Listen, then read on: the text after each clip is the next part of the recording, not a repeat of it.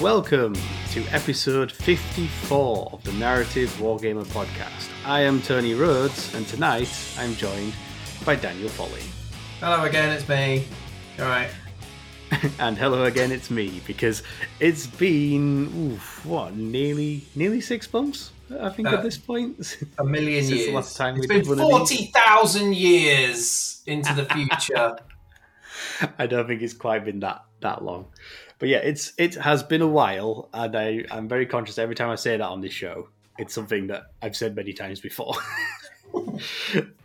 um, but no, there, there's been good reason for it. So um, welcome back, listeners. Um, welcome back to the Narrative Wargamer podcast. Uh, it is good to be back. Um, we've been on a, a sort of a brief hiatus as life has been very busy, and uh, we've been deciding on sort of taking the show in a slightly new direction moving forward, which hopefully will soon become evident. So, for long-time listeners of the show, and particularly to our patrons, this will uh, seem somewhat familiar to some of our casual conversations, bonus episodes that we've done in the past. So, the idea is that, um, I mean, first of all, if you're watching this on YouTube, that's one of the first big changes. is the fact that the show is now on YouTube, and uh, although Dan has yet to see them, uh, I'm a little bit nice- worried. I'm very no. I that's an understatement. I'm incredibly worried about the photo that. I'm sure there's some sort of GDPR regulation that's being broken here about me having my my face on YouTube somewhere. Probably. I'm sure it's fine, but yes, you'll, you'll be able to see some lovely pictures of our faces on screen right now, and uh, yeah. So if, you're listening um, on the uh, podcast formats normally, then yeah, obviously you won't see any of this, but you're not you're not missing a great deal. It's basically just we're putting the podcast out there now on YouTube as well. Um, so hello to our YouTube uh, viewers and listeners. Um, and yeah, basically we've got some nice, nice new graphics, and you've probably just heard some nice new intro music as well. Ooh. I, I just yeah, I'm gonna make it up. Do do do narrative war gamers. We like war gaming with a narrative edge on it. Boo, boo, do, do, do, do, do. And now what Dan doesn't know is I'm going to use that. Yep, that's it. Better. Um, and I better get royalties as well. I want all the royalties. But yeah, so uh, we're sort of, I say, we're revitalizing the podcast a little bit, bringing it into the new sort of like chapter for Narrative Wargamer, and yeah, so we're we're now on YouTube. Nice new facelift to the show. Nice new music track, courtesy of Dan. um, there, there will, of course, be some returning favourites. Uh, Dan has insisted that if the podcast is to continue, we still do, of course, do some fun facts episodes. It's written into my contract. Yeah, the fun facts episodes uh, will be making a return. I love producing those, and they'll still be a, a, a big thing on the show, really, because oh, they're, they're one of my favourite things to do. Oh, good laugh. Um, but tonight, for the sort of first instalment, as it were, of our new format, we're going to, of course, be talking about 10th edition 40k because it has now landed, and we've. I, I know at least I've managed to play one game. I'm assuming Dan, you've said you've played a game or two.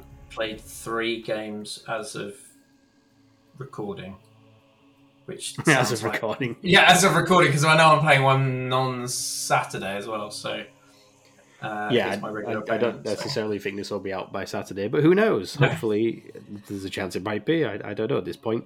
the The plan is these should be a bit quicker to produce and edit as well, which means more regular content. Hopefully, so more conversation, more 40k, more fun. Um, so yeah, that's that's basically the sort of general gist of where we're going to be at. So hopefully these will start going out regularly on YouTube. They'll continue to go out on all the podcast aggravators, not aggravators, no. aggravated. Those aggravating. They, they sit there and go, "Oh, just wind you All up." those podcasts, all those podcasts. Oh, Yeah, how no, dare all, they? All the places that you get your podcasts, be it uh, Spotify, iTunes, Google Play, Podbean, where this is originally hosted, and all the rest of it. But yeah, um, and uh, yeah, we'll, we'll have our usual selection of guests on. It's just just Daniel tonight, but uh, we will of course be rejoined at some point by uh, Red Tooth and um, Dave and a couple of others as well. I think um, Adam is going to be making a return at some point. Yeah, I, I like to think like a Carnifex in fourth edition. I count as uh, unit strength of ten. Dan has it will not die. He Yeah. will not go away. Yeah, though I definitely feel pain. Definitely, there's a lot of pain to be felt. It definitely happens.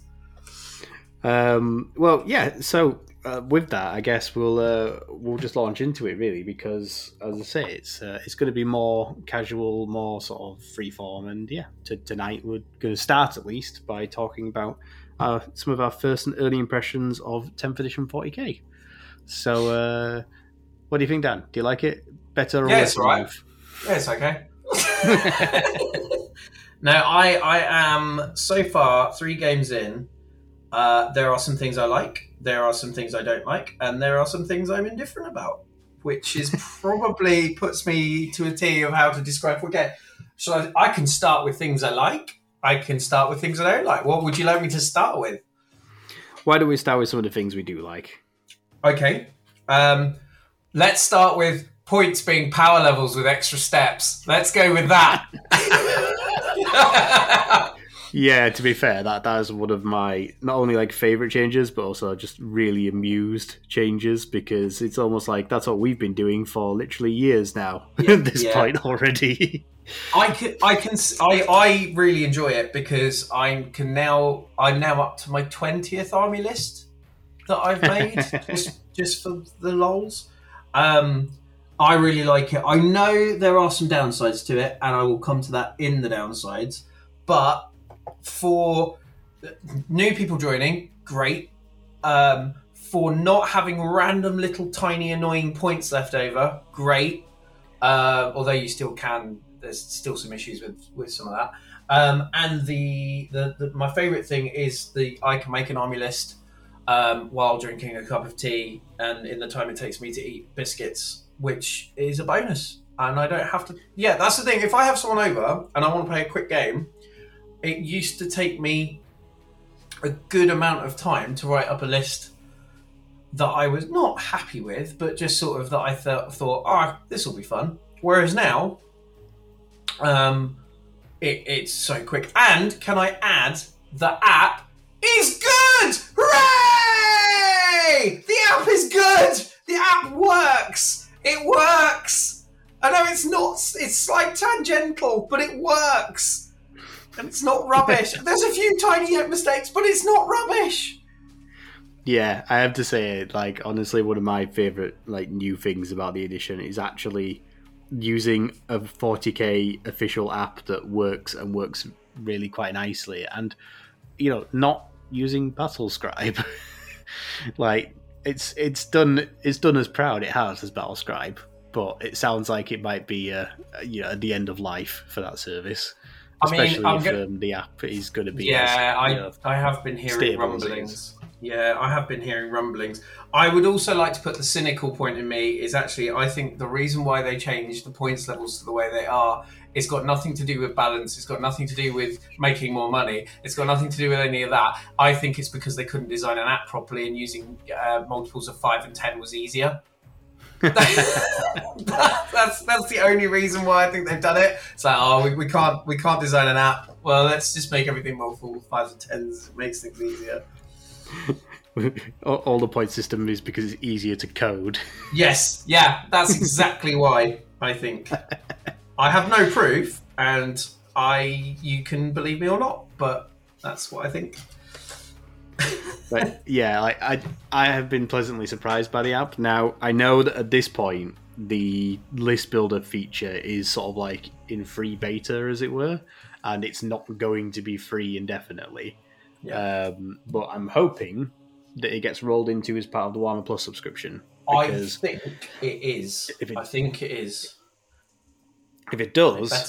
I think that will make the Warhammer Plus subscription really just really worth it now. Like I know there's some people who have been you know dropping off it um, in the last you know six to twelve months. I don't.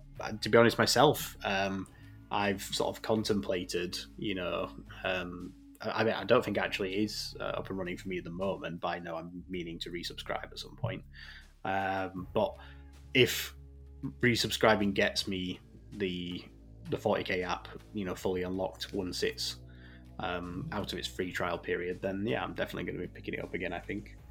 Not not that I want to get on a massive rant about Warhammer Plus, but the the uh, I think the problem with people that people think about Warhammer Plus is they think they're getting more than they. It, it dep- It's it's a matter of um, perspective. If you're happy with paying the amount for a nice model and occasionally getting animations and like a vault of stuff, then wicked. But if you're purely doing it for one thing, it's not worth it. Yeah, I'm I'm kind of like that in the sense that, um, funnily enough, the thing I've enjoyed the most out of it, I think, is actually the Lore Masters series. I really enjoy listening to the Lore Masters series, but I don't need to be listening to that on a month by month basis. I can No. just let them build up and then like, oh, I've, I've resubscribed and I've got a couple of months backlog of Lore Masters. Great, you know, that's a Yeah. couple of hours of content me to listen to. I mean, I have a slight issue with Lore Masters, as in I can't get through an episode without falling asleep because that man's voice is like treacle. um, but yeah, I, and a good in a good way. Like he's not boring. It's just I that man's voice is like treacle, and it's it's very soothing, uh, especially if you've got a headache. Uh, yeah. useful. Anyway, back to tenth. Um, so I knew this was going to happen in this new format. I am like a dog in a whatever a dog uses to go mad in. I can't stick to a topic. I'm just going to go over here. Right, okay, over here. Now over here. Um, tenth. I yes. So good things. That's where we were up to.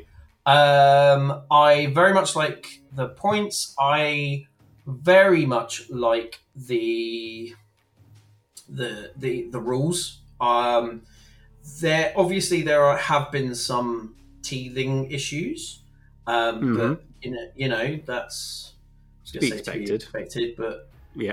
um, yeah, I, I, I think the rules are, are, are way better. The problem is, and, and this is what I find with all of the YouTubey, podcasty people who do all these sorts of things, and now I, yes, I am aware I'm including We say us. Um, the, the problem is, this is what happens. The new edition gets released. Everyone goes, This edition's really good. It's really solid. That's great, isn't it? Fantastic. Six weeks later, the the first codex comes out, and everyone then goes, "Well, I think this is great. This will be how the, all the codexes come out, and it will be wonderful. I still like it." Roll on two years, this is rubbish. All the codexes, they're so that This doesn't work. Uh, uh, so I fully expect that to happen with this edition as well, um, because it's not really the rules that make the game. It's it's the codexes in that in that respect. But Yes. Yeah, I have to say that is one thing that I think I've got the impression of is that most people, or there's been this shift where it's like, it's easy to forget this is actually an index version of the game yeah, Yeah. because it is actually quite a fleshed out index version of the game. Yeah. And really, this is just, we're in holding pattern at the moment. You know, Yeah. like you say, 12 months' time, we'll be in that position where, what, six, eight codexes will Yeah. be out. Um, that roadmap, I think, And was I, I'm going to be honest. Codexes. I, I'm going to throw out a prediction here. I don't think the units are going to change much. I think what's going to change is the detachments. Yeah, I, I agree. that- I think that'll- it's. Uh, I think the data sheets will mostly be the same. It'll be new units and maybe some tweaks to a couple of you know data sheet abilities, maybe you know, or weapons. Yeah. But the most part is they'll be basically the same, uh, and it's going to be the detachments that come out that's going to be the real changer. Yeah, and I'm intrigued because that's where I feel like. I mean, also, I'm super happy about that. That's another thing. I'm coming to another super happy thing I'm happy about, which is going back to a conversation we had months ago, Tony, which is I can now make an orc army with all the different um, clan cultures in and not give a monkeys about what anyone says. Not that I would anyway, but I don't feel bad about having bad moons, goths, snake bites, death skulls, um, blood axes, and the other ones Yeah, all in in the same army because it's an orc army. It should, and anyone who disagrees with me is wrong. And yeah, I'm that person now. But yeah, yeah, I, I, I like that. I like the ability that I can have my Cadians with my Krieg. I can have, if I really wanted to, I could do an old school second edition Space Marine army where I have a Crusade and I have uh, some Imperial Fists and some Ultramarines and this all in the same data sheet and just use them as generic Space Marine Chapter A. Um, and it doesn't matter, uh, which I quite like. So, yes, that's another thing I like. Is there anything you like? Yeah. Well, so I do I do like that a lot. Like I like the fact that you know to use Space Marines as the example, you'll be able to field a Ultramarines bike mounted army and use Yeah. a detachment that gives you rules for using fast units. You know, using bikes and Yeah. stratagems relevant to them without having to be White Scars, for example. But then equally, White Scars, if they want, could rock up with like a Devastator, you know, focused detachment and have all sort of like heavy weapons and so on. Just you know, it gives players a bit more agency with their collections. Yeah, you know, I'm, to I'm, I'm looking forward to the the infantry platoons, the heavy weapon detachments, the armored fist detachments. The, I mean, admittedly, and I know this is going to sound as a great, but admittedly, I'm not looking forward to the, the two months I'll be able to play with it before the edition changes again. But um, I'm not going to forgive them for that. They've done it to me twice. They've done it to me twice. They did it with me, to me with Skitarii when the first Skitarii book came out, and now they've done it to me with this, and it really annoys me. I was going to say a rude word then, but I didn't. it could be worse. You could have also decided to start a World Eaters army. I mean, uh, yeah, yeah, uh, I didn't. So that's good. I mean, it's fair I mean- to say that you know, as expected, the ninth edition World Eaters Codex looks very much like what all the 10th edition indexes now look like in terms of the way it was played and built. Which, funnily enough, was also very true of uh, Chaos Demons. Yes. Um, so we talk about how the points have changed and how everything is sort of like you know round numbered unit sizes and all the equipment's included for free. So it's just pretty much straightforward. Like you know, 150 points for this you know unit, 210 for this thing, blah blah blah. That's basically what the Demon Codex in 9th edition was anyway. Right. because okay. De- demon units don't typically have war gear options in Got you know, editions past, um, and the uh, unit sizes in the 9th edition codex got very prescriptive. It was like bloodletters are units of ten, no more, no less. You know, um, the the only real options you had was the elite choice units, like blood crushers could be three to six. You know, Yeah, um, yeah. beasts of Nurgle could be one to three, and that that was the only that was the only way you could sort of like maneuver the small points uh, differences in your army list uh, because everything else would be like well flesh hounds are a minimum of five so they're this much you know bloodletters are a min- uh, 10 they will be 160 points that's it you know um so i i almost got a bit used to that anyway with the 9th edition demons I mean, Um, same. I mean, guard towards the end anyway. Were this is how many points you get for everything, um, regardless. Before the book came out, um, and it's now a uh, paperweight. Um, a very nice looking paperweight not bitter at all, uh, in the slightest. Um, Oh, don't get me wrong. I, in the end, and th- this one is on me, not so much on Games Workshop, but I only ended up actually playing two games with the 9th edition Demon Codex because I Yeah. picked it up. Not it. This was like when rumors of 10th edition were starting to circulate, but we had no inclination that it was going to be an indexing situation. yeah, yeah, So I was like, I picked up the book and the cards, and I was like, I'd, I'd started making an, you know, work on building and painting my demon army, and I thought I'll get around to playing with them for the first time in maybe you know twelve months time from now. I might have a thousand Yeah. points built and painted, and I'll play with it.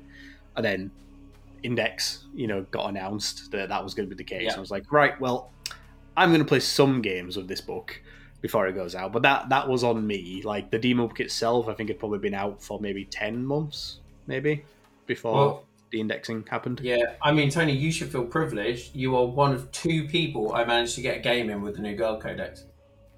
it was a fun game. It was a fun game.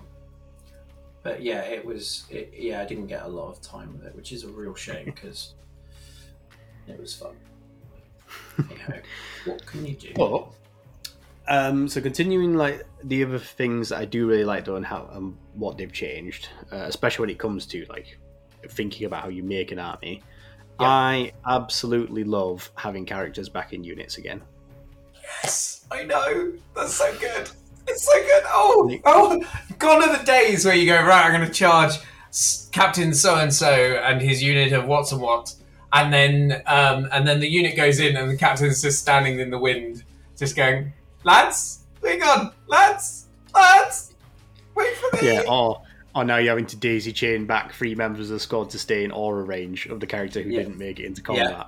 Like, I um, am.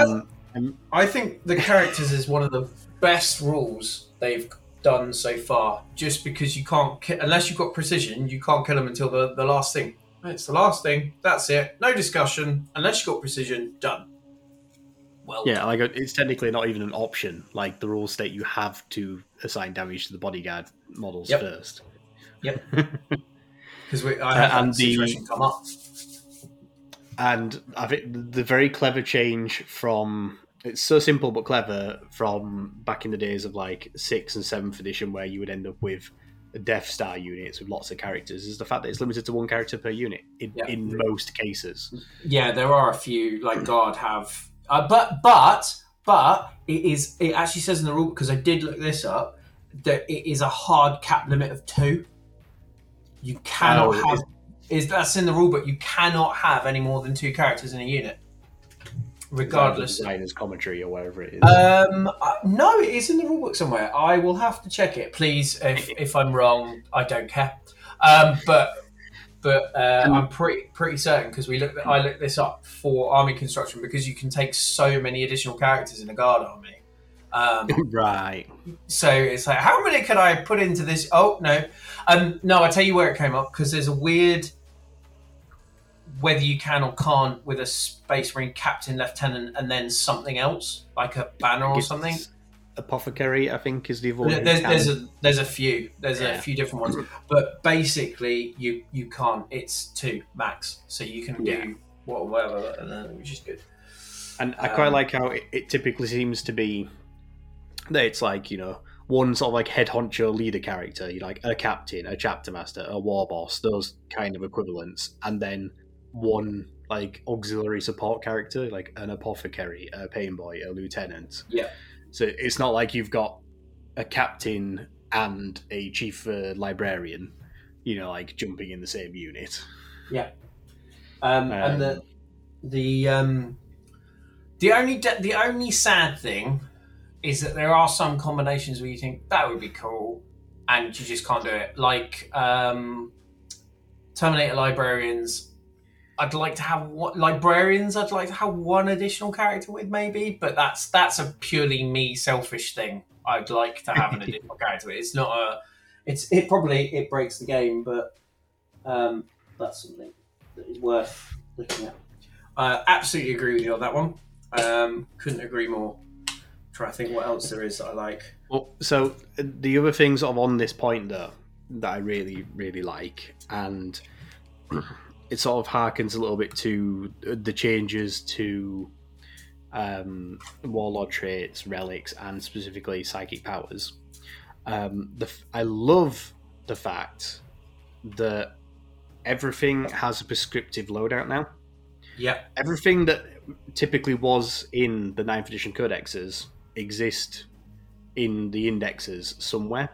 So, for example, in the case of the demons, they have got like um, they had like 18 psychic powers because they had like a psychic lore per god minus Khorne. Yeah. Um, actually, no. To be honest, they had even more because they had um, the shadow discipline for Be'lakor as well. So they they had sort of like you know 24 odd different psychic powers. Now, technically, you would probably see maybe 10 of them across Yeah. all of them because it'd be like these are the two good ones, and then these are the four ones are mediocre. Or These are the ones we needed to fill the book up with. yeah, exactly, right? Um, whereas now, those same six Tzeentchian psychic powers, they all exist by name across six different data sheets. Yep. And in every instance, each one of those abilities tends to be really good or useful for the For thing that that, has yeah. it. So, you know, it's no more like, oh yeah, um, Treason of Tzeentch never got used. It was always Doombolt or, you know, um, uh, I can't remember the one, like like War Blast or something. Yeah. Um, well, now, you know, Kairos Fate Weaver has um, um, Warp Blast or whatever. Yeah. Um, but now the Changecaster or the Herald on Disc has um, Gaze of Fate, and the other one has uh, Phantasmagoria, or you know, so Yeah. on. So they've they all exist. So even though the psychic lores are gone, and you when you, pick a psychic unit, you don't have uh, options in terms of what powers it has. You've got the options in the index. If you want your Veil of Time or your Death Hex, rather than saying this is my psychic, I'm picking that power, you go find the unit that has that ability and include that unit in your army. So this is where we're going to end up disagreeing for the first time. Ooh, go on. I don't like the fact that the psychic phase doesn't exist anymore, and there's a reason for that. I have I have a reason. It's not just like me moaning because I want to moan. So I remember the heady days of third edition, and this is, by the way, this is way better than third edition psychic powers because third edition psychic powers, for those of you, you know, ladies and gentlemen listening at home uh, or watching on on YouTube now. Uh, plug, subscribe, like, whatever. Um, the in third edition, you didn't have a psychic phase. It was the psychic power was instead of your shooting attack. That's why it, this is way better because it's in addition to. But the the where I dislike the fact you don't have a psychic phase is that the the buff and the and the um, I don't want to say nerf, but I mean nerf. What's the the, one where you Debuff? what's the debuff? Yeah, buff and debuff powers basically don't exist. And what I mean by that is you don't have anything that it's it's all shooty powers. And yes, there are there are abilities that have the psychic keyword, but this way is where it comes into my second point, which is there is no anti-psyker thing really anymore. But yes, you do get feel no pain saves against the shooting. But for example, if something had like a psychic ability that said that you like for example the Space Wolf Librarian of Phobos armor gets a you get stealth and minus one to hit whatever. There's no way of nullifying that. There's no way of defending against that. So he always gets it. Which is okay, but when you take things like Sisters of Silence and things that are supposed to be quite good at saying no to psychic powers, they kind of lose a bit of that, and that's that's where I it, it falls down, that's why I don't like it. But that's me, just throwing my toys out, pro. Well, yeah, as I say, it's it's interesting to sort of see that take on it because yes, it is it is a big change, and overall, I'm all for it. Like I do like the simplicity of how psychic has been rolled into being more of abilities and keywords and special rules associated with weapons or abilities, mostly weapons. Yeah, Um, and there are some examples, like you say, of units that get feel no pain against psychic attacks. Fleshhounds are one. They have a free up feel no pain against psychic attacks. So it's Nice. very, very hard to harm fleshhounds with psychic weapons. Yeah. And in a way, that does open up some new tactical flexibility because you can't opt to turn off psychic. Like, there are, so, so for example, some of the Eldar and Thousand Sun units, they have melee weapons that Yeah. have psychic keyword right. like- okay. it does it doesn't specifically really do anything beneficial to them because Oh, it's definitely a- psychic a- keyword a itself negative. doesn't. Yeah, um, I mean there are pros and cons. Like the Thousand Suns, it, their detachment rule gives their psychic weapons a bonus rule. So there are ways that it's tied into stuff, but also equally, if they try to hit fleshhounds with their staffs, you know they've got the free plus three of the pain against it. Um, and it's interesting how certain detachments and rules do have um, abilities that again affect the psychic weapons in a way. So there's like the Thousand Suns stratagem, and there is a couple of demon units which make enemy psychic weapons hazardous. Right, that's quite cool. Yeah. Quite So, like, if you're so close to the Infernal Enchantress, I think it is, um, she makes enemy units have hazardous. I'd like to see more of that. I don't think there's enough of that. I think that's something that will come with the codexes um, and okay. will develop over time. Like, I think I think this is one of the things which will be influenced a little bit by the meta.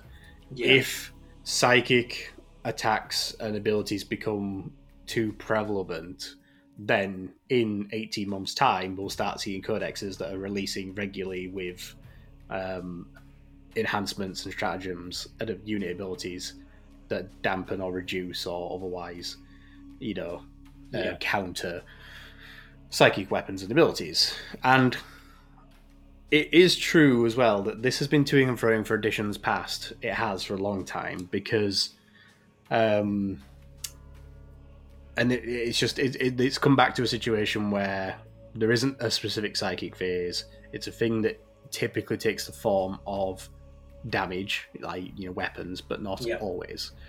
I remember, um, I think it was, it was either fifth or sixth edition. I can't remember uh, what yours specifically, but I think it might have been fifth edition because I think that's when the Demon Codex first came out as its own codex. Yes, I think Um, Bloodthirsters had a collar of Khorne, Yep. which gave them a two plus invuln against psychic attacks. uh, Basically, it's like if they were hit by a force weapon, um, or they were dealt damage by a psychic power, they're the two plus invulnerable save against that damage, which is Yep. basically the equivalent of yeah, you can't touch me. But Hive Tyrants or Tyranid Psykers as a whole had the Paroxysm psychic power, which is just a, a malediction, as it was known, that meant Yeah. that you hit on sixes in combat. So all these all these hive tyrants would have to do is cast paroxysm on a bloodthirster, and suddenly he goes from being like weapon skill eight or whatever and hitting on twos to basically hitting on sixes. Um, and just rendering the bloodthirster useless because he's never going to end up harming anything because he just can't hit it. Despite the fact he's supposed to have this ability that represents him being immune to psychic powers. and and this is what I mean about this iteration of psychic powers is it's not the shooting attacks that I have in it. Like I like Yeah. the feel no pain. I like the feel no pain against. That's great. Where it, it loses the sort of and this purely from a narrative point of view more than anything is where it loses me is the fact that I can't cast something on someone and then have the opportunity to try and have like a psychic duel with someone to stop it from happening if that makes sense and i know they've done it for ease of access and etc etc but it's just a minor and yeah, and I get that. Like to to my point is that these things are circular. Like this is nothing new. This has No, no, no, happened no, no, no. in decades past. You know, like I've been there before myself, being on the exact same side of this, thinking like, why is my you know, uh, bloodthirster um, not immune to this when he should be? You know. Yeah. Um, but I don't mind that because I think where it's ended up as a whole is a better place. Like, is it? It's it's going to be impossible to come up with a mechanic that suits every situation perfectly, and I think that this is hitting nine out of ten, you know, marks yeah yeah, uh, yeah, most yeah. of the time. So I think it's really good. and, And- like you said I'm, I'm hoping they bring in some more hazardous stuff so it's like oh this makes your powers if your abilities hazardous i'd be happy with that as a as a general rule that that's quite cool I like that. I mean, personally, I'm still undecided uh, where I fall on the fact that a hazardous roll is one of the things you can use a command reroll on. Mm, I'm okay with that because nothing is more disappointing than watching Mephiston blow himself up with a plasma pistol. and I know, I know he doesn't die die now, but having done it several times in previous editions, it's not fun. but yeah, like I think I, I like how it's been executed though. I, I like the abilities spread across all the different units because one thing that I think this has done a lot for is suddenly bringing life to a lot of models in the army ranges that just weren't seeing play. Yeah, um, because sudden, suddenly the the key ability for a certain unit or the leader model that joins a particular unit is you know the infernal um, enchantress that you never you know had before or Yeah. the um, the phobos lieutenant because you, Yeah. you you had some phobos units but you never had a specific phobos lieutenant to buff them because you had your chapter master buffs and so on which by the way, before I forget, and I, I- I just want to make one little point that's been bothering me so much when in all these places um, that I keep seeing people online talking about how the Games Workshop previews lied to them about there being less rerolls in the game. like, I was very particular about this point when they originally released that article because I knew people were misreading it, and instead, as a lot of people tend to do, reading what they want to read, not what's actually written. Okay. Um, they never, like, as far as I could tell, they never particularly said less rerolls. What they said was less reroll auras. And Okay. there are there are a I mean, that is very pernickety. I know, I know, right? And I get it, but and and, and I I could take this from a, from a point of view of that's been written in a particular way to make people think it's less free rolls. but I get the point that they were trying to address. yeah. was Yeah, the thing was that in ninth edition because ninety percent of re-rolls came from aura abilities, and that because they were auras, they were affecting multiple units, which effectively ended up with entire armies having entire sets of re-rolls, which is not what they have now. Basically, the only real units that have those abilities as an aura are the supreme commanders, things like Abaddon, Guilliman, the Lion. Like at their level, they've got auras that are affecting multiple units, potentially with rerolls and similar abilities. yeah. But in most cases, But they, but they should do because they're Primarchs or Yeah. slash you know uber villains. um, but in the case of things like captains or librarians or war bosses, they're only giving their buff to the unit they're leading. Yes. And yeah. and in their case, you know, for various armies, it might be that it's a reroll, fine, you know, but it's not every single unit within six inches of that model, and therefore Yeah. five, six Yeah. units are getting rerolls. It's one unit, but I just it, it only it only bothers me because I remember thinking that when I read it, and like you say, obviously it might have been worded in a certain way to sound more grandiose than it was, but Yeah. I did remember thinking it's like I noticed the fact they said auras, and then in the in the faction previews coming up, when people immediately started complaining, "Oh, this unit's got rerolls. This says this has got rerolls. This has got rerolls." Again, they said there'd be less rerolls. It's like that's not what they said. They said less reroll auras. Now that you've got that off your chest, Tony, Yeah. Could I could say I could. It's like um, it, it felt like uh, Angron's aura of rage just permeating through the screen. Um, I mean, maybe it's just because as an Ork and demon player, I basically Yeah, didn't get rules in ninth edition anyway. yeah, yeah. So I, I would like to add another positive, and then we can move on to the negatives if you want. Um, Go on, because I am aware of time. But um, so positives, love the universal stratagem slash special rules. Thank God they're back. Um, as in the special, the universal, effectively the universal special rules, um, because I was fed up of reading 300 different versions of the same rule in codexes um, with slight minor changes, which made no sense. Um, but the reason why I, I think the stratagems are superb, having used rapid ingress, just Mhm. oh my goodness. So uh, bless him if he's if he's listening, Ben. Sorry, mate. I'm going to talk about the uh, the Custodes that. I mean, he won. He won the game, but um, he was uh, using his Custodes. He used their stratagem, which they have, uh, which is something along the lines of they get sticky objectives for one unit or something along those lines. Yeah, yeah, yeah. Um, and he was like, "Yeah, so I'm going to use this to do the sticky objectives." And I went, "Cool." And then he went, "I'm now going to move away from the objective." Cool. I know. I know I'm, this I'm going. gonna I'm gonna advance away from the objective. Cool, you do that. You finish your movement. Yep. All right, my terminators are going on the objective. what? Yeah. oh no. Yes. Rapid ingress, amazing. Um, the other one I really like is uh, the new Overwatch rule uh, for being able to use that in the movement phase is amazing.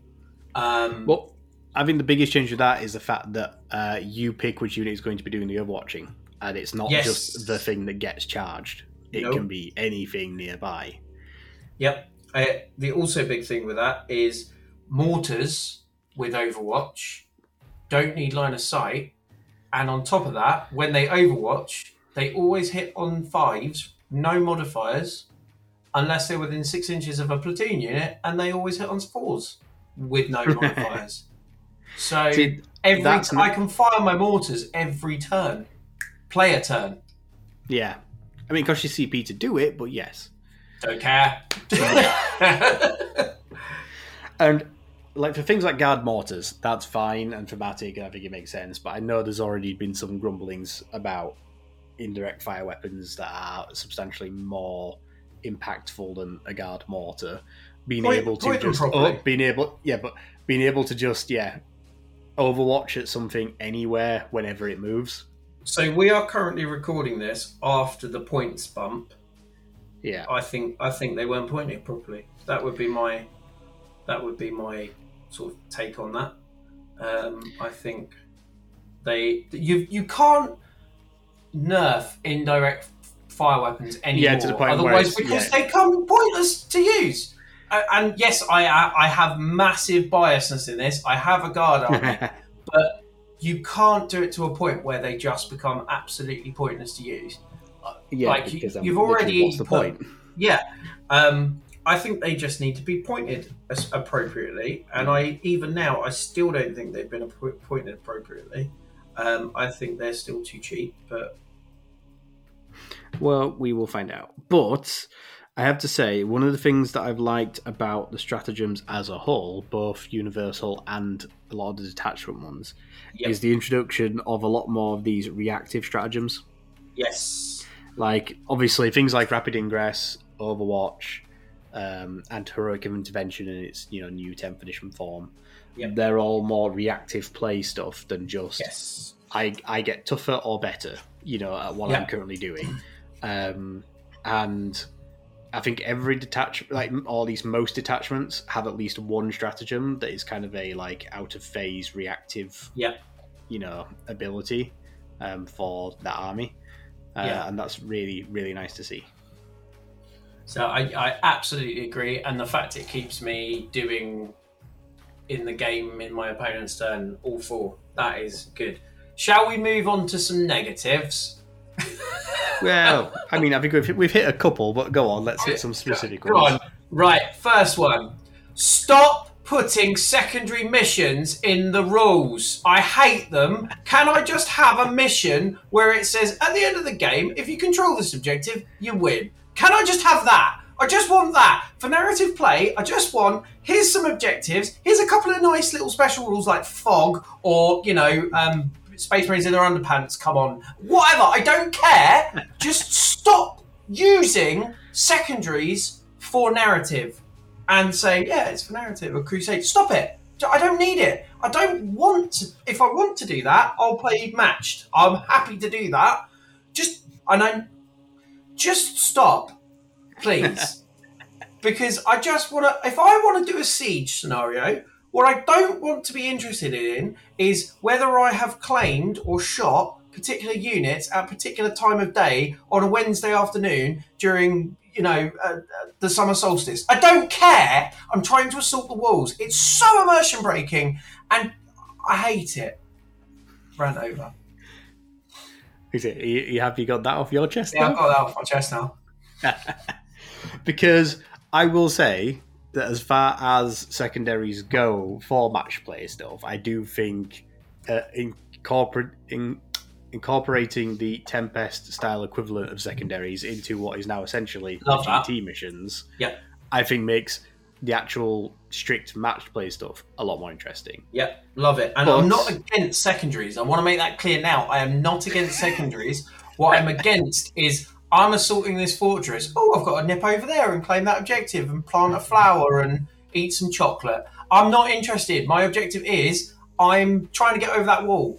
My objective's on the other side. That's my objective.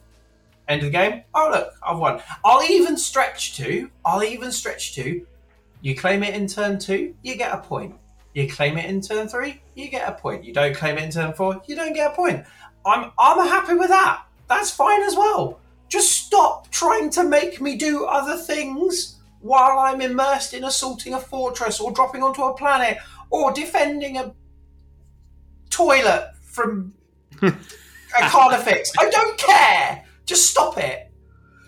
I can't. I can't tell if that was meant to be a Jurassic Park reference or not. It, it, it could have been. I don't know. I just, I've, I'm so fed up, and I know why they. It's. It feels like they're trying to appease the tournament players, but they're never Mm. going to play narrative stuff anyway. So just drop it and write a load of Oh. scenarios with with just simple pick because that that that has two benefits. One, people old old grog, grognards is that it? Is that the word that you? Grognards. That's the one. Uh, old old neckbeards like me can go, cool. I'll I'll just play that game. But if you're a beginner, that's way easier to learn than I've got to take five points for putting on some underwear, and I've got ten points for uh, liking the color blue, and um, twenty points because it's a Wednesday.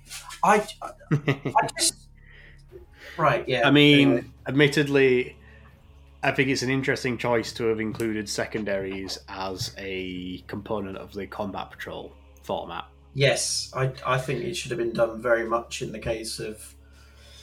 Yeah, I, Now, like, like I say, I thankfully, and this is a this is a positive, is that it seems like perhaps that narrative support for these kind of missions might be in the pipeline and might be on its way because 12 months ago I was starting to lament the fact that seemingly the Crusade mission packs had stopped being a thing yeah, yeah, and yeah, yeah. Games Workshop wasn't producing them, and we started getting some Warzone books and Arks of Omen and all the rest of it without specific um, Crusade support or things de- designated for you know narrative play. Now, admittedly, things like the entire boarding actions format arguably is narrative play, Yeah. and for the most part, boarding actions doesn't have secondaries. Yeah, and that, I, I- that just has the go do this thing in each mission. yeah, I've not played boarding actions just because um, I can't afford the scenery. Um, Yeah, uh, time and financial investment. yeah, it's well, it's not that I can't afford the scenery. I just don't want to buy and pay. I have a Necromunda table. I don't really want to buy another set of walls that I have to paint. Yeah. I don't. I don't want to. Um, Um, but to that point, and I was genuinely really surprised when it was first announced, was the existence of the Crusade Tyrannic War book from day one. it's so you good. Yeah, it is. Uh, like That's I- I another that positive. book. We've got another positive, Tony. That's another positive. Tyrannic War book. Well, like I say, really we- like. like we're, we're, we're not typically very ranty, you know, podcast. Like we No. are very positive, and Yeah. um, on the whole, I I really enjoy 10th edition. I really enjoyed the releases. I like the indexing format, and I'm really really pleased to see a, a Crusade supplement from day one. Like here is support And, and and it's for Crusade. and it's not it's not a half baked one either.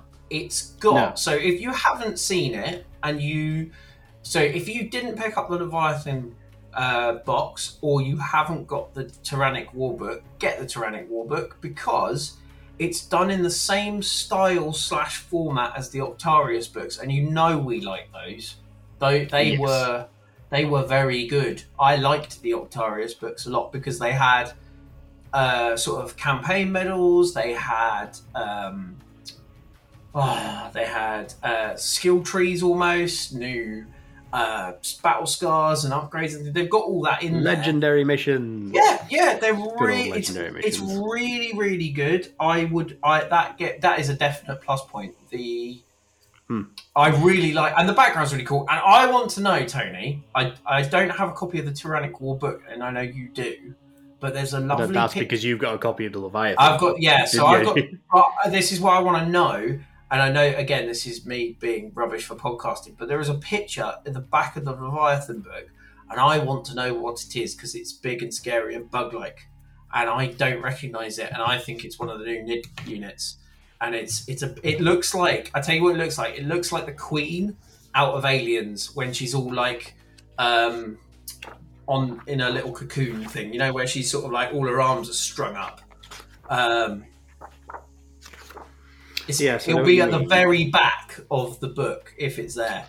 Uh, no, Like there's, the there's last nothing page. specifically in here.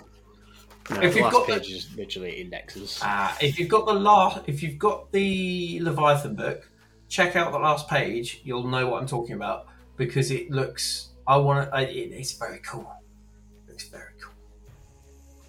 There's some very nice, you know, John Blanche artwork of the Emperor, as always. I like the John Blanche. John Blanche. The legend. yeah, we, we we hope he enjoys his retirement. Yes. Good. Uh, yeah. Um, but yeah, like said, the uh, so I do want to make a point as well that when we say like you know support for Crusade and talking about that being narrative play, um, I I don't want it to come across as being that you know Crusade is the only way to play narrative. No, Um, it's not. It, it's Um, not at all, and um, And thi- this is where I feel like if you want to play some decent narratives, this is what I mean about this is where my rant came from earlier. It comes from a, a place of love, which is there are some missions in previous editions going back that are superb, fun to play. They're not balanced. They're, they're, they're not balanced at all. But I'm, I'm thinking of um, some of the missions we've played, like the Sandstorm one that we did, and the you know with that that that the the, the retreat one. That's fantastic. Uh, apart from Well- the secondary, no, that doesn't have secondaries, did it? I didn't. No. So again, Didn't have that, secondaries. no, it didn't have secondaries because it doesn't need. it. Now, uh, one of the things that is really good to mention is that all the missions in the Tyrannic War book, and if you have them, the Crusade packs from 9th edition, because for one thing, missions are still very much compatible. Like it's just about yeah, the actual mission formats of just be here, play you know on these objectives, score these points. That doesn't matter what format of uh, game mechanics you're using for the game. Eighth and 9th edition missions still work perfectly well with tenth edition. Ah, and so Yeah, do of course. third, fourth, fifth, and sixth. Well, so exactly. you don't what I was need gonna- to. Yeah. So, sorry, Tony. No, I, I, I totally get it. What I was going to say, Dan, was that um, I unearthed the other day um, at my old dad, at my dad's house um, a copy of the fourth edition Battle Missions book. the best edition in no it is fact. It's the best edition. You can fight me for it. I won't turn up but you, it is the best edition.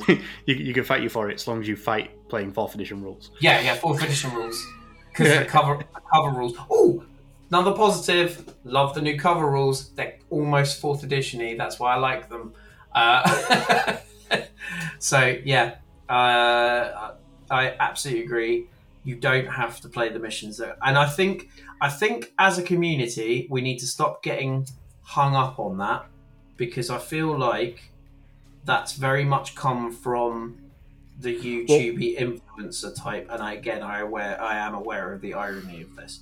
Um, well, I mean but- that's why we're try- we're trying to showcase stuff on the channel here on YouTube with you know like the battle reports that we we use the missions and so on from like Crucible of War. And um, I, the plan is to do some battle reports using Tyrannic War and the missions in there. Um, That's I've, cool. I've a read through them. There are some really fun ones. Um, but one of the things to mention about all sort of Crusade um, format missions is that they don't have secondary missions associated with them because the intent with Crusade is your secondary missions are your agendas that you're picking in order to earn experience on units. Which means if you want to play Crusade mission as a standalone game, you can do, and it's basically a thematic narrative mission with no secondaries because you're not using the agendas. yeah yeah that's that's basic that yeah that's how i would do it just don't bother with the agendas um, Yeah. and it would work fine. Um, a lot of the missions, that a lot of the missions are really interesting as well. And and might I add, the Crusade, the mission special rules in the Crusade missions are really fun. Like Yeah. they've got some weird sort of like I can't remember. I think one of them is like bio hazardy rotting fleshy thing. It's one of the first missions in there, and it's like you you can't be near. If you're near it, you can't use certain stratagems because of the smell or something along those. lines. I can't remember, um, but I like that. I like anything funky. Um, to be able to make the mission a bit more thematic in that respect, I think that's quite good. Um, I mean, so the other the other thing worth pointing out is as a as a channel and a podcast that has you know, done deep dives into a lot of the Crusade and narrative content and so on throughout ninth edition, the Tyrannic War book is is it's in the it's in the mold of the Warzone books, you know, um, but it is by comparison a relatively simple one, which makes sense because it's the first one of an edition and it's effectively the core rules for Crusade. So it isn't as complicated as some of the stuff that you got in Wars of Faith No. or Plague Purge and so like that. And actually, I do think um, some of the rules are interesting, but relatively tame in the sense that they are simple and straightforward. And So- that is good to start out with.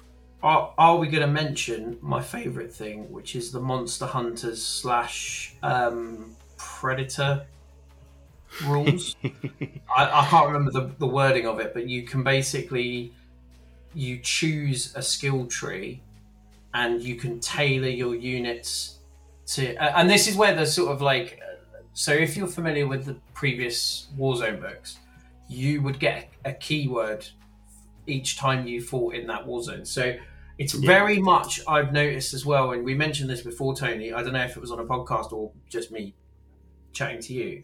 I think the idea is because it even tells you, and again, this might not be in the the, the the Tyrannic War, but it even tells you how to run an event. Like, Yeah. yeah, which is like wow. Like, if you want to do this as a have this, it says it even tells you how many games would be a good amount of games to play over an event, and and it's not many. It's not many. Um, it's less than I would have thought would needed to be. Like, so for example, going from the old guard book, you would need to play. There was a bare minimum you would have to play before you could get any of the um, any of the cool accommodations, accommodations, like because- yeah, and because you had to win a certain amount as well as play a certain amount. And I think the minimum was like five. Um, whereas this is very much a case of I think like it's one game per player from my memory, which is uh, I think one game per player is the amount of games that you're supposed to play, as in not one game per player. That's it, but each player has to play one game per number of players. So I think the idea is you play everyone at least once. yeah, it's essentially a round robin format. Yeah, um, Um, within, but that's in Tyrannic War. Like that Yes. is Yeah, yeah, as, yeah, as yeah. a little campaign system. But again, yeah, it's that is simpler than say the campaign system in um, Vigilus, not Vigilus Ablaze, um, Vigilus Alone, Rift War, and the other stuff yeah. by the end of um, especially like the awkward, the. Octarius one was like all. I liked. Don't don't worry. The, like don't don't get me wrong. The the Octarius campaign system, if you're used to running campaigns, was great. Yeah, it was not- definitely yeah. It was not the starter campaign. It was the No. this is for your second or third or fourth campaign. Yeah, yeah. And I would still run that campaign. I would still, I, I, I would even potentially run both at the same time, so you could have the Tyranids have their own little thing in. But that's another. That would be another podcast, I think. Um, yeah, I really, really like that. That is a big plus for me. This has turned. I, I was assuming we were going to talk about good things, bad things, but it's literally turned into. I like this. No, I don't like this. I don't like this. I don't like this. I, this all right.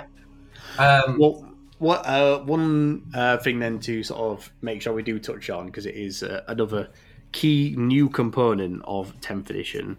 Um, having played a couple of games, uh, I played one myself. You said you played a couple. How are you finding Battle Shock? Love it. Absolutely Same. love it. I Um, absolutely there is as there is one minor tweak I would quite like, but it's it's a personal thing, and apart from that, I love it. And I and, and actually, my personal tweak could end up ruining the whole balance of the game. I wish it lasted for the whole turn. And the reason I wished it lasts for the whole turn, and by turn I mean not just I, I, I don't mean the player turn, I mean literally the whole turn. the, the battle. Um, round. Yeah. Yeah, the whole battle round. Um, is because you could pick. So, for example, I'll give you an example of where it doesn't really affect anything. Um, your opponent in their turn shoots a vehicle with a unit inside. Cool. Okay. They get out, they're battle shocked. Ooh, that's bad. Yes, it is bad. It's your turn now, they're fine. Yes. Yeah, I get that because that if that unit's not below half strength, Yeah, they don't. They automatically just test become. again. Yeah. Now I, I get it for stratagems and things like that, but but a lot of the time it's you've blown up a vehicle and now they're just okay. They can't claim that objective, but they can claim it from my reading, and I could be wrong. But as soon as it gets to your turn, they're fine. They claim the objective. Yes, essentially. Um, it that is the one thing as well, which I'm. I feel like I'm not sure whether I do or don't like the sequencing on it because, like you say, it feels like anything that your opponent does to try and force out of phase battle shock seems, at first, on the face of it, less impactful because it doesn't matter if I make you take a battle shock in my turn. Like, so say say you're on an objective Yeah. and I'm my plan is to run up to that objective and I don't intend to kill your unit because maybe it's super tough, you know, and it's a it's a bunch of Deathwing Terminators or whatever. Yeah. Like, you know, just something that's I'm not gonna kill. Yeah. So my plan is well if I battle shock it, then you can't hold the objective. So all I have to do is run up and then I have it. Hooray me. Uh, But it doesn't really work like that because if I have to, as with most missions in 9th and 10th, if the scoring is I score at the start of my command phase, Yep. if I battle shock you and I control the objective in my turn, Yep. that's fine. But as soon as it passes to your turn, your unit is then not battle shocked again, Yep. And they're which means they still control it in their turn to score their points. And by the time it gets back around to my command phase, I don't control it, So I, I, have a. I have a fix. I have a fix that would would be a fair fix. If you are battle shocked, you you you have to make another test. You you don't automatically Uh, so if it was if you're um, below half strength or yeah. were If you're battle shocked at or the you're start of battle shocked at the start of the turn, you have to make another battle shock test because then Interesting. Yeah. then you've still got the option of passing, but also there's that there's that potential of you not passing, and then battle shock becomes a real problem for for, for things. Um, So I found that the two the two places where battle shocking out of phase um, is really useful is one any mission where the scoring is done at the end of your turn yep. because that does work then. Does like work, I yeah, battle yeah, shock your yeah. unit, I run up And onto the objective, I score at the end of my turn. Great. I don't Yep. care if you take it back in your turn. I've scored because it's end of turn scoring. Yep. Yeah. Which does mean as well, it does have play in the fifth turn for the player going second. Yes. You can battle shock your opponent's units and score at the end of your turn in a mission. But again, I'm fine with that. That's that, quite yeah. cool. Yeah, that Yeah. makes it very sort of like, oh no, that's dangerous. yeah, it's the crucial moment. It's the final push, you know, and so on. Yeah. Um, the, but the other thing that makes it really good um, is for the whole they can't use stratagems on them. Yes. Which at first, obviously, you think like, okay, cool. So maybe they can't, you know, use armor of contempt, or they can't give themselves exploding sixes in combat this phase or whatever. You're like, okay, great, you know. But the big thing, and this became evident to me when this happened in my game, was as, as a melee orientated army, yeah. I charged two enemy units with my Khorne Demons. Yep. Um, and I had some Plague Bearers went in as well, and I had the Sloppity Bile Piper Hey. who um, his ability is that at the start of the fight phase, all enemy units within six inches of him have to take a battle shock test. Right. And what happened was the unit he was in combat with failed their battle shock test and therefore couldn't use stratagems on them, Yep. which suddenly meant there wasn't going to be a counter-offensive stratagem Yes. being used Yeah. on yeah, them. Absolutely great. that was huge for me because I was like, right, I've charged two target units, and this is like early terms of the game. People have got CP. It was into two big units of twenty Ork boys, Yep. and all of a sudden, Dan couldn't use counter-offensive to just pick whichever unit I didn't pick first Yeah. to clobber. And actually, even though it didn't have anything to do with objectives that turn, the fact that I battle shocked this twenty, you know, boy mob of Orks meant that they didn't just turn around and clobber the plague bearers and the bloodletters before they got to swing. Yep, I, I agree that that's where it's useful. There is that there is that. I just think that some uh, like either something it lasts for the full turn, or as I said, if you're battle shocked already, you have to take another battle shock test to become unbattle shocked. Yeah. would be good. Um, just because then it's like it, it makes it really makes a difference. Oh, can we all have a, a cheer that Orks now uh, can actually be played um, because of the morale working? Hooray! Um, that, that's a good thing.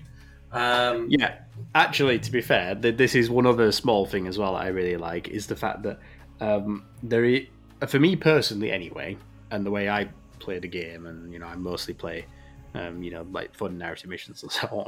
Yeah, right. Um, we all know about we, we all know about um, three Dakkajets, Tony. Nah, we- I own one jet. I own one Dakkajet, and I only ended up taking two to that event, and that was an invitational, Whatever. and I came second with a Gorkanaut list. no, it was two. So- yeah, two, two, two Dakkajets, Tony. That's that's your your name. No, the final list had one. I had one Wasbot. in the end, that was it. That's Chris. I played him. He, he, he brought a freaking Lancer Knight to that game, and my Gorkanaut punched it out. Um, but that aside, is the fact that the general rules of the game there isn't much to decentivize big unit sizes now, like No. there has been for the majority eighth and ninth, and that's for two reasons. One, the change to blast, in the sense that even five man units are giving up an extra shot to blast weapons. So when you look at taking units like Orks or termagants or guard and things that can be units of 20 you're only actually giving up between two to three extra shots at most yeah. against Whereas blast before- weapons Whereas previously it would have been like, oh, you're now shooting everything at me. Oh yay. whereas before it'd been you roll 2d6 and you get any number versus just getting 12 Yeah.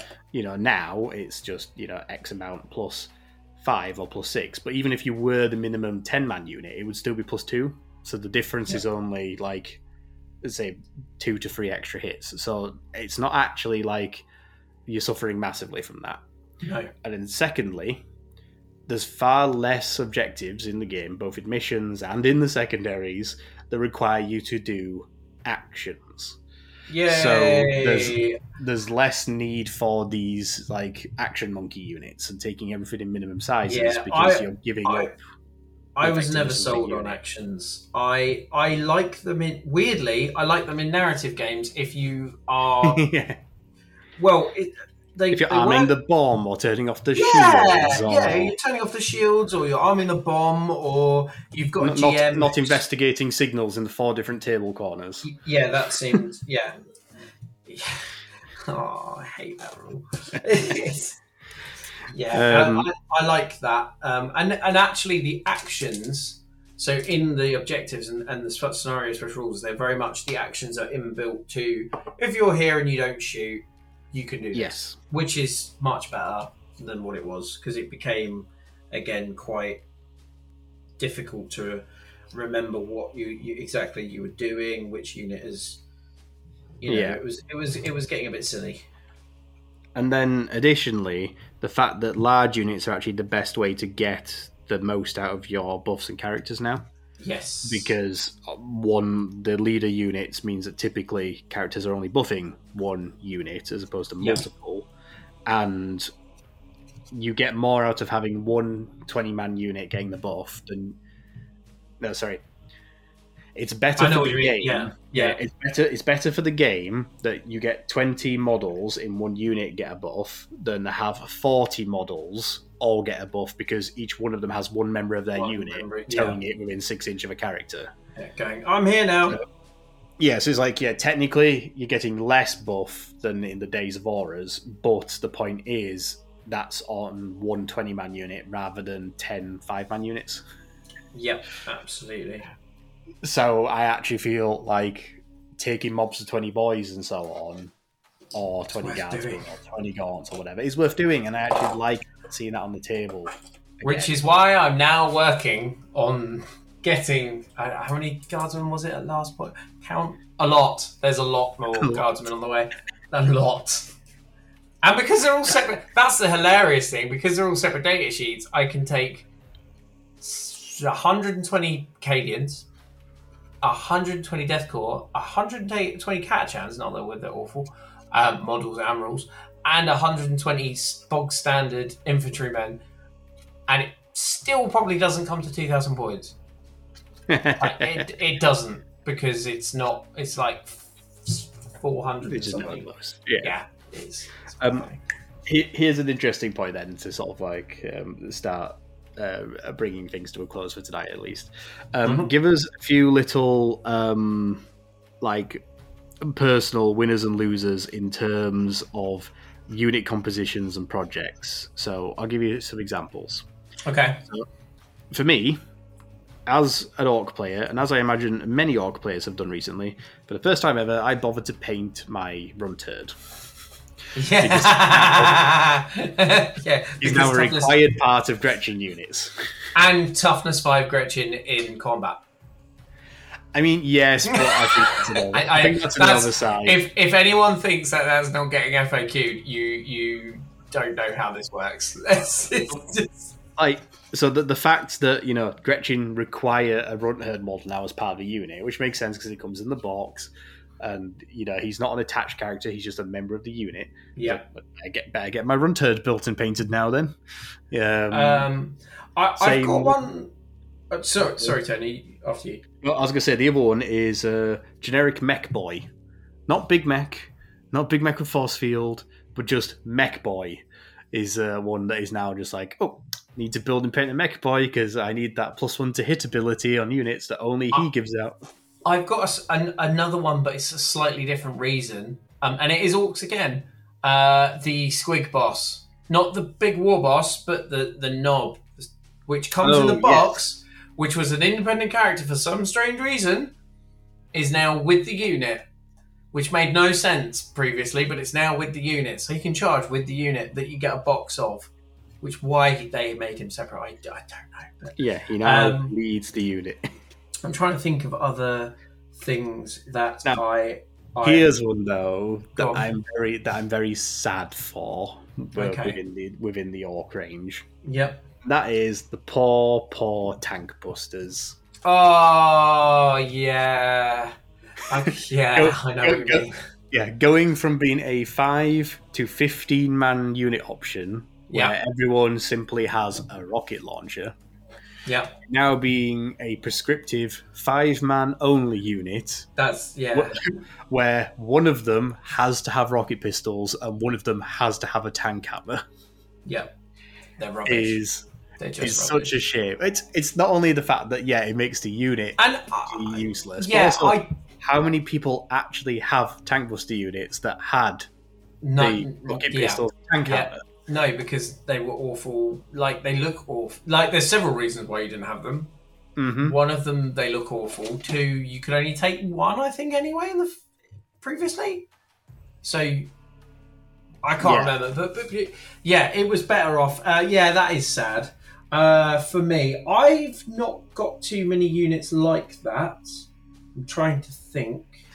Um, I will give you my one my- last one as well, Go on. then, because on. I'd say this I understand is a um, like acceptable necessity of indexing, you know, and the Yeah. way they've changed units and so on. Um, but for me, Death Killer Wartrike, Yes. because he is a leader unit now. He's not Yep. like a vehicle that's designed to be resilient enough to run around on its own. Yep. He goes in a unit Well- of bikes now, doesn't he? Yeah, the only thing he needs is war bikes. Guess what Yep. I do not own? Oh no! I've got I two boxes own- of them. I don't own any war bikes. Uh, Because well, you have to buy some now. Yeah, they, Yeah, you need to. me, he used to Yeah. run around with the buggies. Like he ran around with the boomdackers and the scrapjet and so Yeah. on. And now, if I put him on the table, he'll probably just get shot off the table.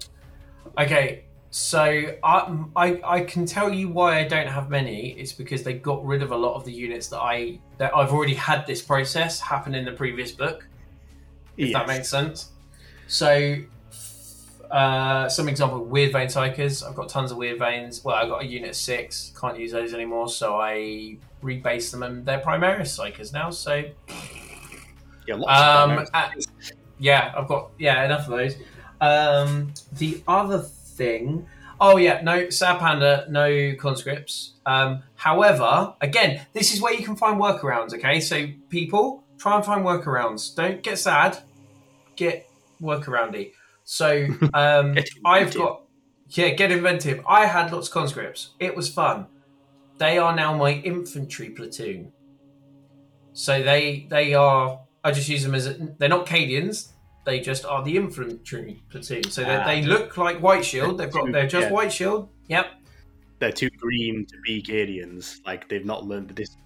Yet. Yep. Another example of a workaround, which I was quite proud of myself for thinking of this one, is in the Leviathan box, there is a really cool lieutenant with Tyranid bits on. And he's his own thing. And if you read his rules, he's very fun. He's got like um uh effectively can't he's got loner, so he can't be shot with it over twelve inches. He makes a brilliant lone wolf for Space Wolves. Oh, that's cool. Mm. Yes, I can see that. Yeah, so he that was another cool idea. So if you've got any lone wolves and you think, oh, as long as they're in power armor, yes, I know there will be people with ones with thunder armor, but Yeah, um, and admittedly, I've also been looking for my own workarounds. So, for example, I have a unit of five tank busters, but they're all Yeah. armed with rockets. yeah, And I wouldn't be surprised if that box gets redone next because it's, I Yeah. think it's the only fine class one left for them, like a main Um, box. I, I mean, I don't mean characters. I mean unit yeah, I was say there is the weird boy at least, but he's not a Yeah. unit. He's Yeah. a character. You're right. I think the tank busters are probably the only one because it was them and the commandos were kind of the last holdouts. Yeah. Uh, I wouldn't be surprised if they either become a kill team or whatever. Yeah. Um, can Um, we yeah, have so a my- minute my- silence for. Wol- for Wulfen, please? Um, they're for terrible. Wulfen. They're just terrible. They're just they're not even they're not even worth taking as a cheap chaff unit. They're just rubbish. Well, just wait till Leman Russ comes out of the warp in some time in the next 12 to 18 months, and then there'll probably be a whole detachment for Wulfen that'll come with him. Yep, with a great big bushy beard. um, and then there'll then there'll be some meme somewhere about him standing there with the lion, facing down Tyranids or something they've never seen before, and he'll Yeah. be like, "Never thought I'd be here, dying with the lion." How about that of a friend? Alright. Don't push it. um, but yeah, that, so for me, the the tank busters, like what I'm doing with them, the four boys with rockets, they're just going to go in my boy mobs. Like they're Mhm. just going to fill out my bodies to bring my units up to twenty, and I don't mind having two boys who probably won't fire the rocket that often because any turn they advance, they can't fire it. Fine, but any turn they don't advance, I can just fire off a rocket at you know some opportunity target, and it might do some damage. And particularly, little things like the big Mek, who now gives reroll ones to hit. Oh, that's cool. Rockets, rockets in his unit, they get little rerolls. And then the Nob, who's got a rocket launcher, he's now, for the meantime, until Codex comes along and potentially changes it, he's going to act as a spanner in my burner boy mobs. Nice. I like that. Because the spanner has either a custom mega blaster, a big shooter, or a rocket launcher. Oh, nice. Oh, that works. He's yeah, he's basically just going to be like the leader unit for my, and I happen to have four burner boys now. Like I have four Ork models with flamers, so by putting him in as the spanner, I can actually field a unit of burner boys. That's really cool. I like that. So like, I found little, little inven- inventive ways. Yeah, I mean, you. I mean, you can. That's the thing. You can get. You can make workarounds. Like I added in some sergeants, some voxes to the to the white shield, and now they work as. It, is doable. It's a pain, but don't chuck your models away just because GW told you to. Work around it. Count as. I mean, I mean, this edition, if anything, I would be very. Uh, I, I'm going to throw this out here, Tony. I think this edition, more than any other edition, promotes counts as because of Yeah, the sheer amounts of. Well, it's like Terminators. They have accursed weapons. What does that mean? Anything you like. Yeah. Cool. All right. Uh, and that's what I mean. It's very much oh counts as because of there's all sorts of things Yeah. going on. uh, heirloom weapons and. Uh, Yep. oh, and to, to be fair, an, another sad one for Orks is the the uh, all the combi weapons becoming what are now the new versions of combi weapons. Yeah. It's terrible for Orks because we actually have to roll to hit now. Yep. Yep. Because yeah, they don't get scored. Oh yeah, that's Yeah. not good. Yeah, an That's Ork not combi good. scorcher isn't a scorcher. It's now a one-shot ranged weapon that hits on a five. No, that's that's not good. That's No. bad. yeah, really it is bad. bad. I, f- I, f- I feel bad for uh, like one of our regular attendees at the Crucible of War has his uh, ten man unit of combi scorcher Nobs that used to go around near palming everything. And Not now- anymore. He doesn't. no, he doesn't. Not for the meantime. I mean, again, he Oh. might just repurpose them as a fancy unit of burner boys. Yep. Oh, Tony, can you hear that? Can you hear that? Yeah, that's the world's smallest violin playing for all the Space Marine players who lost their Horus Heresy options. Oh, oh, oh no. Oh, sad. Don't care. Um, and, and th- this is another thing with legends, right? People have got it in in their heads that you can't use them anymore.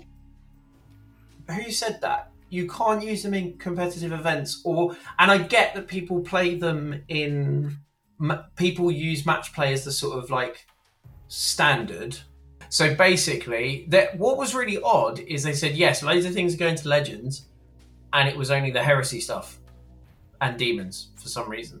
So all my all, all my guard stuff, which I was expecting to go into legends, didn't go into legends.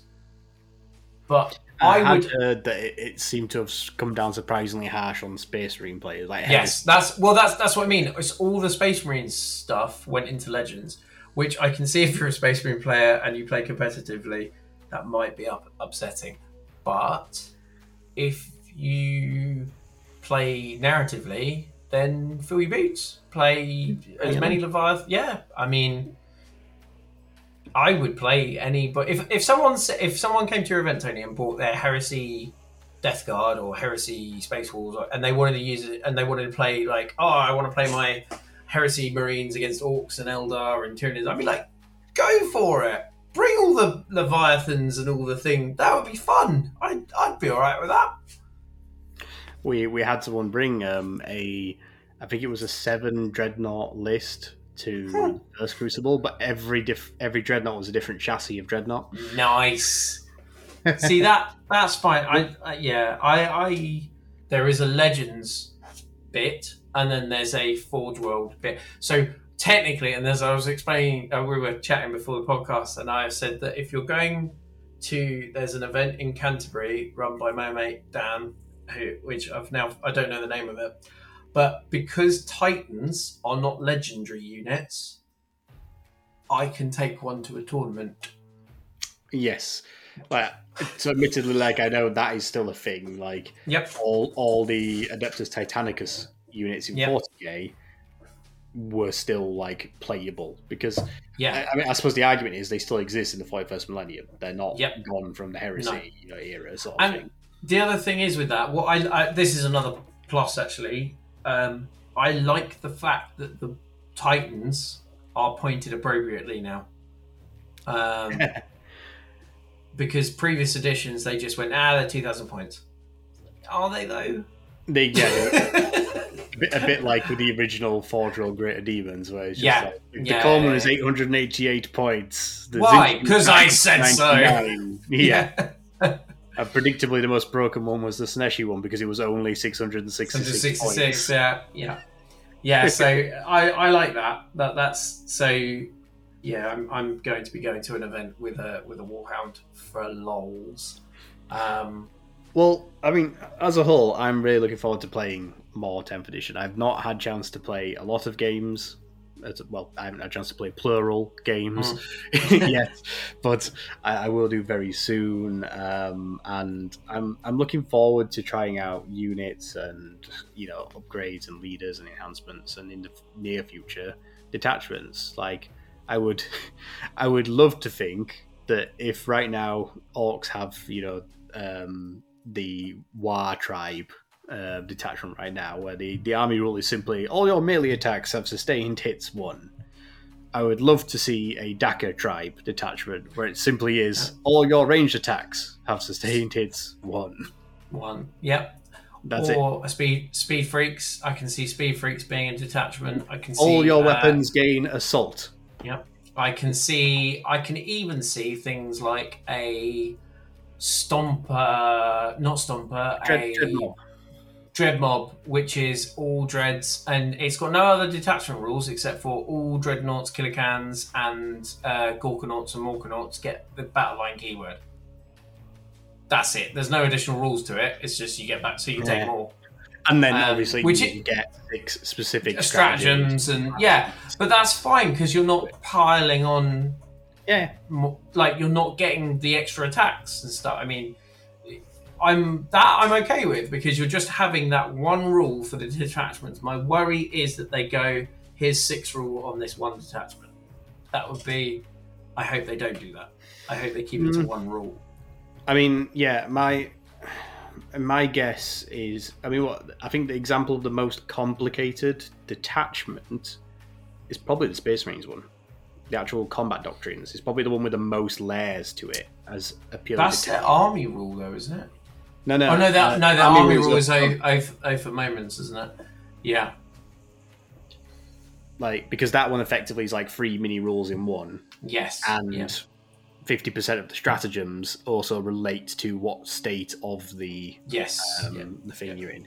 Now, some armies there's pretty obvious uh, options for what they're going to do, and some are really unknowable and interesting. So, for example, the Tau currently have one option, which is Kauyon. So it's pretty obvious. There's going to be Hmm. I wonder what the other option will be, or one of the other options. Yeah. or Farsight enclaves, or Yeah. enclaves, depending Hey, on where you're from. if- If if they bring in, I, I cannot remember the Tau word for it, but if they bring in the third tenant, uh, which is the patient hunter. No, so not patient. no, no, that's. lone, lo- the lone hunter. oh, Could you imagine if the detachment rule was simply all characters have lone operative? that would be cool. I like that.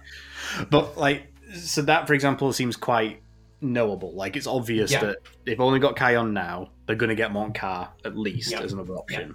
And Which it- likewise, It seems obvious to be Speedwire. yeah. as And an like option. guardsman is reg- regimental detachment. So, oh, you want a mechanized force? Here's a mechanized force. Oh, you want a, an artillery force? Here's an artillery force. Oh, you want a tank driven force? Here's a tank driven force. Um, But then on the be op- but then on the opposite end of the scale, I think there are some armies that are going to be really interesting to see what they do with them otherwise. Because uh, one that I think I will either absolutely love or be very sad about, depending which way they go with it, is the Chaos Demons. Because right now their detachment is just like you know, um, it's like warp, uh, warp breach or warp assault or something. Uh, and basically, the detachment rule is just they can deep strike six inches rather than nine. Yeah. cool. that's quite a cool rule. But what else do you what else do you do or could you do with demon detachments without just Gods. going here's uh, because without just going I was god going to say God specific. without just going Yeah. here's the calm one here's the Tzeentch one here's the nurgle one here's the snake I, I genuinely think that's all they'll do with them. I think it will be. yeah I think they'll do. They'll what they'll do is Khorne. The, I- reckon five is a good amount, right? So you've got corn, Slaanesh, Nurgle, uh, the other one, Tzeentch, and then you have Be'lakor yeah as your fifth, and Yeah, then it is quite- that's it. I mean it'll be interesting to see where Vashtor lands in 10th edition Oh, that could be sick. Yeah, I mean, where, where, which, he- which faction is he in at the moment? well he- at the moment he's technically in Chaos Space Marines right. Okay. but is he going to be CSM is he going to be demons is he going to be I think-? I think he'll be CSM because he is because of the demon engines. That would be my thought on it. yeah Be- because it's interesting to see. You know, I, I just I know they're probably going to do one of each god, but in a in a non-prescriptive world, like in a world where, technically speaking, you know, blood angels don't have to be blood angels. Do you know what I mean? Like anyone can use the blood angels. oh yeah. I mean they could. I mean they could do like something like demonic incursion. they could do something like you know, this is the really aggressive demon. yeah, or, This is the really demon, demon. demon world, demon world. It's a demon world attachment, or any of Demon those would host. work. Demon, Demon host is that? Yeah, that might be cool. Where you've actually the idea is your army hasn't come through through a warp rift; it's actually been uh, bound to mortal vessels, and and it has now emerged at this point as an army by bursting out of its mortal. You know, I mean that that's interesting. Um, the Nid ones, I could see them doing the different stages of a Tyranid invasion. yes, So Van- Vanguard, Assault Beasts, Monsters, that kind of thing. Um, the one I'm interested in is what they do because what I don't want them to do, and this kind of sits with what you've just said about the gods. What I don't want them to do is them to do sub faction specific data sheets. So I don't want them to do. Um, here's an Ultramarines one. Here's an Imperial Fists one. Here's a, uh Black Templars one.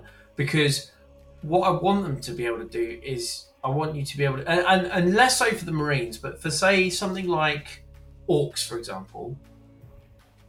I want to keep it so generic that I can paint my blood axes as blood axes and my Goffs as Goffs and have them in the set because I I have an Ork army planned which is going to you be think you'd rather have a Speedwar and a, a Beast Snagga tribe than a Yes. Evil Sunz detachment and a Yes. Snakebite detachment? Yes.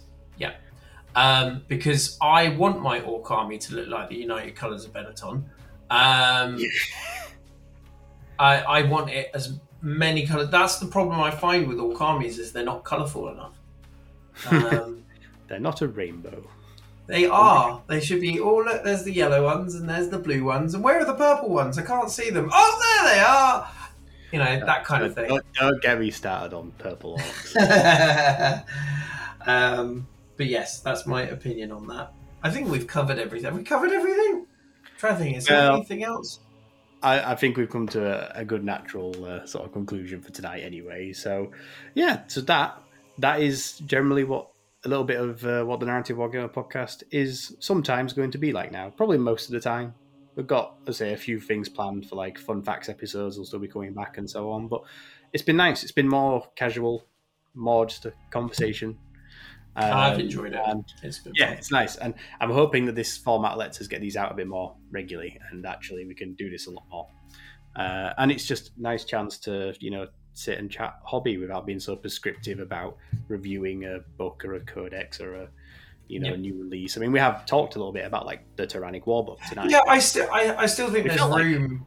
Yeah, I, I still think there's room to do that, but in a more casual way, uh, almost like a casual conversation. it's almost like I had a good idea a year ago. now I'm deciding to implement it.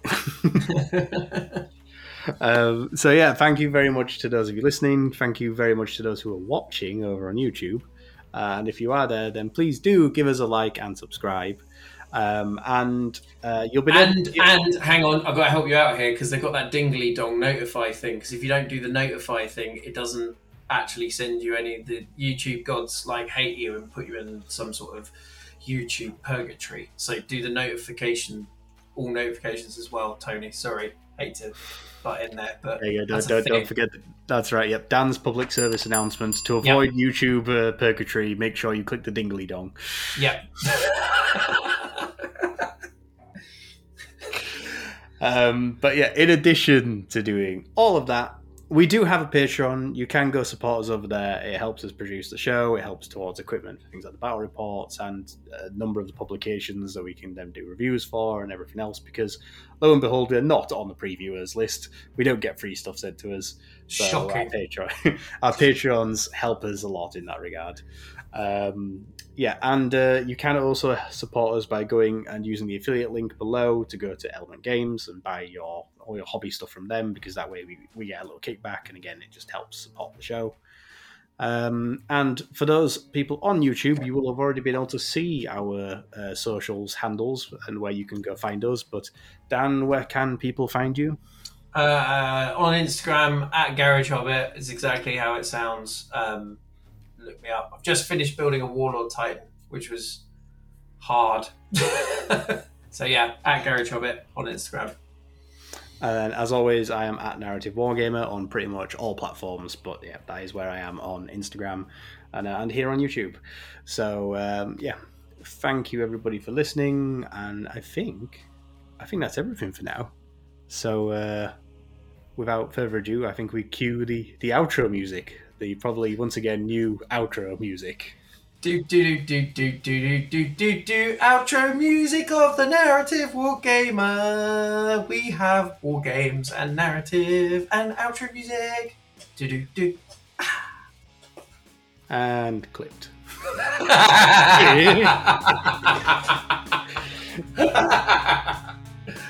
So, yeah. Until next time, guys. Which hopefully will be very soon again. Hopefully, then uh, yeah. This has been the Narrative Wargamer podcast, the new Narrative Wargamer podcast, helping you to discover yet more ways to play 40k.